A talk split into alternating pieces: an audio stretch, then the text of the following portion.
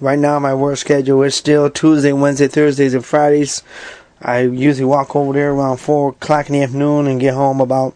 I only work like ten hours, but yeah, I like to get over there a little early and chill and fellowship before I go into work. Uh, not 4:30, 3:30. I'm sorry. Keep saying 4:30. Uh, don't know what the schedule's going to be during peak, if there is going to be much of a peak. Uh, but right now we're just doing close to 40 hours.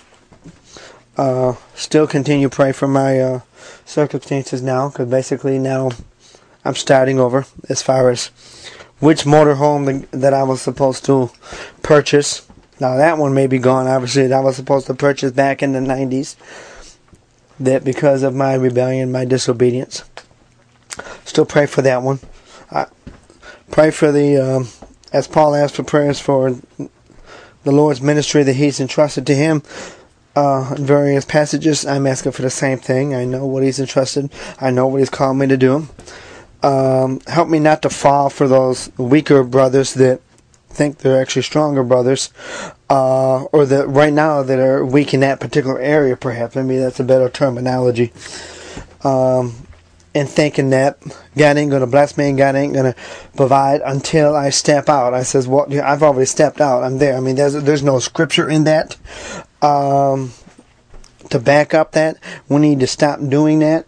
Uh, we need to stop speaking until the Lord clearly gives us a passage to go with, and if it's a properly context passage, we know this. Um, in prayer, I know God doesn't always want me to go on trusting in man because when you're renting something, you're trusting in man. Uh, but you know, God has the ability and desires. He gives us everything. If we need a physical home, if we're going to be in an area for 20, 30 years, then He'll give us a home somehow. I mean, He'll give us the provision to buy, or He'll give us the job that no man can fire us from for that 30 years. I believe those jobs are gone. I believe those days are gone. Jesus is coming.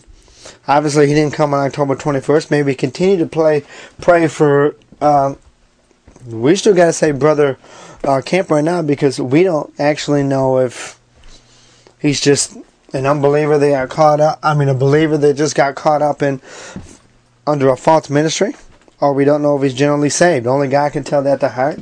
You know, right now he's bearing no fruit according to the Lord. He may be willing, or he may be caught up he may have been caught up under one of these zillions of religions that are flooding into America now so more so than the past 40 50 years. But they've been flooding my whole lifetime since the 1960s when I was God put me upon this earth uh, sent me down here. Uh, continue to pray for that. Continue to pray for him. Continue to pray for one another. Continue to pray that when we fellowship, we fellowship in a prayer. When we pray, it's when we go into prayer, we should never go on an agenda. We should say, "Well, I'm going to bring this person in." When a prayer request comes across, we should pray right then and there. Or for if it's on the run, then prayers we're talking, and then when we get home with our quiet time, let that person up diligently. And all we got to do is mention the person's name, and God's will be done. We just pray. If God wants to give us a word of knowledge or word of wisdom for that person, then we need to be sensitive and listen to him. But prayer time is actually coming to the, you know, when Jesus, he came to the Father, came with no agenda except, I love you, I need you, I need your strength, mm, reveal yourself, tell me what to do, give me my steps, where am I going next? Uh, it's actually not me, it's where we're going next because we're following him. Remember, his disciples followed him. He didn't follow them. I know there's a scripture in it that says he follows us, he goes behind us, he's our rear guard, he's our front guard. He's all around us. He's that cloud at, during the day and that fire at night. He's the one when when that sits still, we sit still. When he moves, we have to move. I mean, I haven't been. We've confused that. We've done that when we see jobs out of you. We think we're in it. I thought I was going to be at CMS until I retired. That was the highest paid job I ever had. And what do I do with the money? I buy a friggin' house. Uh, you I lock myself in. I was stupid. I locked myself in a mortgage. When God, when God's timing hit, I and I knew in my spirit, but I wasn't learning. I wasn't listening to Him. I wasn't trained to ride as well. We need to be trained as kids how to sit before the Lord. The generation coming up, they don't know how to sit before the Lord. They don't know how to hear the voice of God and recognize the voice of God and listen to the voice of God because we ourselves are doing it. That was at Ezekiel 20, 18 and 19. There's a Lord touched upon me that's on, uh, I'm going to say my ministry page, but it ain't my ministry, it's His ministry. That's out there. Those passages are in there for a reason. Again, I'm going to touch upon again. We need to pray for the single parents that God, if it's if it's the male single parents, we're not talking widows. We're talking for other reasons that God did not ordain for a purpose. He's allowing. He may he may not even be allowing it. We may, some of y'all may be in rebellion. God did not ordain a single parent ministry. There's no such thing in Scripture. Just widow or singles. Period. And they're both for a purpose. Now God can use all things for good. And he can get glory out of everything, uh, out of every one of our errors, every one of our shortcomings, and our weakness when he's strong. We need to continue to pray for that ministry. That they recognize the women recognize women recognize who they're supposed to go to to be a father. Because right now, those kids are just growing up thinking that they can continue another generation.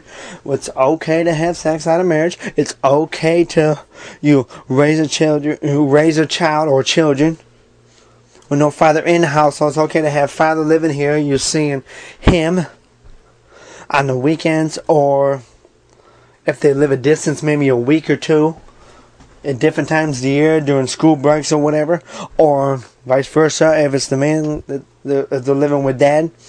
I mean, God didn't ordain that. That's putting a confusing spirit into the kids. And for those churches that have that ministry prevalent within them, then pray for the leadership in that church, which is ongoing anyways, that they hear God's voice and saying, okay, wait a minute, we screwed up. We've been encouraging single parents instead of trying to get them back to the Lord's will, seeking the Father, and find out who exactly they're supposed to be with. We need to be praying for reconciliation to the original relationships if another party already hasn't received another partner, so to speak. If they have, they've already come married. Well, that partner's out of the picture now, because you know God ain't gonna bring them no divorce for that reason. All that can be repented, all that can be confessed, be forgiven, and put behind. But we need to step, we need to take that step forward and not backwards, or not sideways. We don't side around it. God will just take us through that mountain. He'll take it, He'll break down that rock, He'll move that mountain to move us forward. Uh, continuing to pray for those brothers and sisters that are caught up in, uh, still caught up in the prior culture. Remember, we are a new culture. We are a holy people. We are a nation called of God. A new nation. Uh, we need to pray for that. We need to continue to pray for who God wishes to put in. If we are voting with our flesh, if we are voting with our wallets next year, I'm not even able to vote yet because I don't have an address. I'm not even recognized at this time. Got to work that out vote not voting is not a sin like the church makes this thing. There's nothing in scripture saying we have to vote.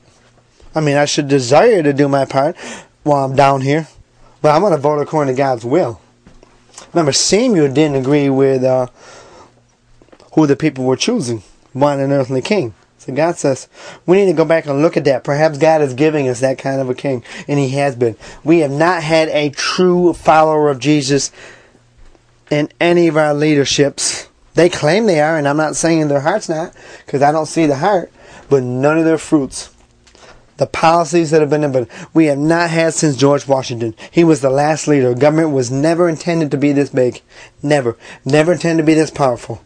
That's Pharaoh's government. That's the Egyptian government. That's the government God took us out of, delivered us from. Why are we trying to go back into it? There may be another last short message, short lesson coming regarding, I think it's First Samuel 18 out there, or no, 8, I mean, when uh, the people wanted a, an earthly king. They were rejecting God. So let's be in prayer on that one. Talk to y'all later. Love y'all. I'm still available. New number is 413 45 uh no 413 I forgot the number. Uh just email me and I'll give you the number.